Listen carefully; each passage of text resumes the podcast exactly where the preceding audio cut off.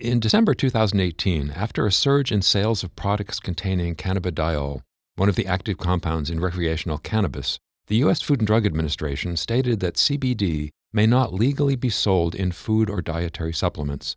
Some states have responded by pulling products containing CBD from the market, whereas in other areas such products continue to be available. I'm Stephen Morrissey, managing editor of the New England Journal of Medicine, and I'm talking with Pieter Cohen, an associate professor of medicine at Harvard Medical School. Dr. Cohen has co authored a perspective article on regulating CBD and other new dietary ingredients.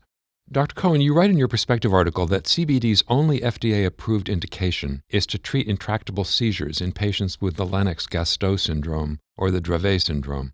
What other benefits of CBD have been suggested, and how much evidence is there to support any additional use? So, Stephen, there's hardly been a indication that has not been suggested. CBD today is marketed for everything to help with pain, to relax you after a busy day, and to even calm your pets down. So, the evidence, however, to support those indications are minimal. Sometimes they're small human studies, but we're usually talking about preliminary evidence that would absolutely require replication in large randomized controlled trials before we had any suggestion that this was something that we would want to actually recommend in clinic. So, what about adverse effects? Is there any evidence of that?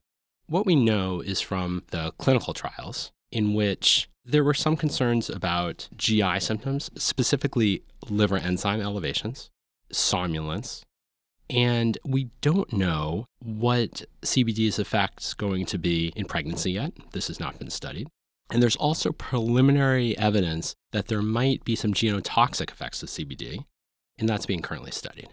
You say in your article that in December, the FDA stated that CBD can't be sold in food or supplements on the grounds that it's already been approved as a drug. So, what was the impetus for that announcement, and how's the medical community responded? This has led to a lot of confusion. CBD is already out there on the marketplace, widely advertised in every state. And the FDA comes out and states that because it was previously approved to treat these rare seizure disorders, there's no opportunity for it to be a supplement ingredient or in foods. So this has created a tremendous amount of confusion. Now, what's interesting is the FDA has yet to enforce that law. So while they've stated that, they've only sent warning letters to companies that are selling CBD to specifically treat an illness, like to cure, I don't know, diabetes or something. That might get a warning letter. The FDA has not sent any other warning letters about these thousands and thousands of CBD products. So it's very confusing. The FDA is saying one thing on the other hand, but their actions are completely different. So, as we've said, some states are taking these products off the market after the FDA announcement, others are disregarding the announcement. Why is that happening? And is that a basic problem of a state by state approach to this kind of thing? Absolutely. It's definitely a major problem because we haven't come to a consensus nationally.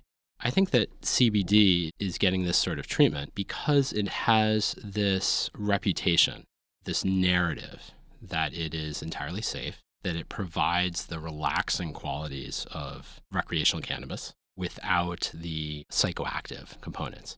That narrative, although not proven, is very powerful.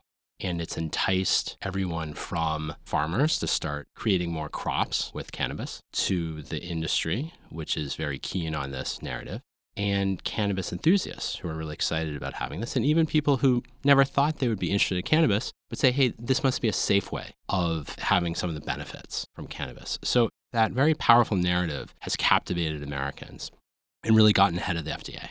And each state's trying to figure out how to handle that because consumer demand is high in industry interest in selling it and the profit is high. So there's a real tension between the law and this enthusiasm. So, as a possible path forward, you suggest in your article that Congress pass a law that waives the prohibition created by CBD's prior approval as a drug and then creates clear pathways for low dose CBD and other new substances to be safely introduced into the market. So, what do you see as the problems with the current approach to safety requirements for new dietary ingredients? So currently, it's a really Wild West sort of environment. So there are some laws on the book, both when it comes to introducing new ingredients into supplements and, of course, new ingredients like food additives into food. However, especially when it comes to supplements, the law is infrequently followed. And CBD is just the latest example of that. Manufacturer decides this is a great product, gets ahead with advertising, and starts selling it prior to the FDA even knowing it's on the market. Now, even if the manufacturer were to follow the law, what's required prior to these ingredients coming into the food supply and supplements or food is remarkably minimal vetting, remarkably a small amount of FDA assessment, if any. So, what we're proposing is that we not only absolutely require that everything get vetted, but that we clarify what that process is to ensure that all these new ingredients are safe prior to their being introduced into food or supplements. So, what do you think is going to happen? Are there signs that Congress or the FDA is likely to act on this, is likely to move in that direction or in any direction? We think it's very likely, actually, in this case. So, it might be surprising given the general gridlock in Congress. But on this point, there's a fascinating combination of interest from all different stakeholders, from industry who wish to profit, farmers who wish to grow cannabis, cannabis enthusiasts, and states that are interested in legalizing cannabis. So it's a very unusual combination of events that I think has the potential to think through this in a more rational process. What Josh and I are suggesting is that we do that not by Congress just saying, okay, what should we do about CBD and make a plan with that, but say, okay, let's use CBD to set up standards that can be used to vet all ingredients that are coming in to supplements and food in a more rational, thoughtful, safer way. So, finally, given the current evidence about CBD and the current state of federal and state action on it, what would you advise individual physicians to do when their patients ask them about using CBD?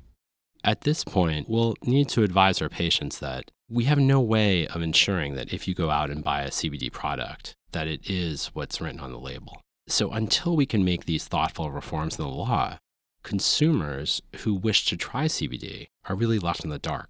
And as physicians who might want to recommend this to patients, we're also left in the dark, or to know about what exactly would be the safety concerns of the CBD products on store shelves.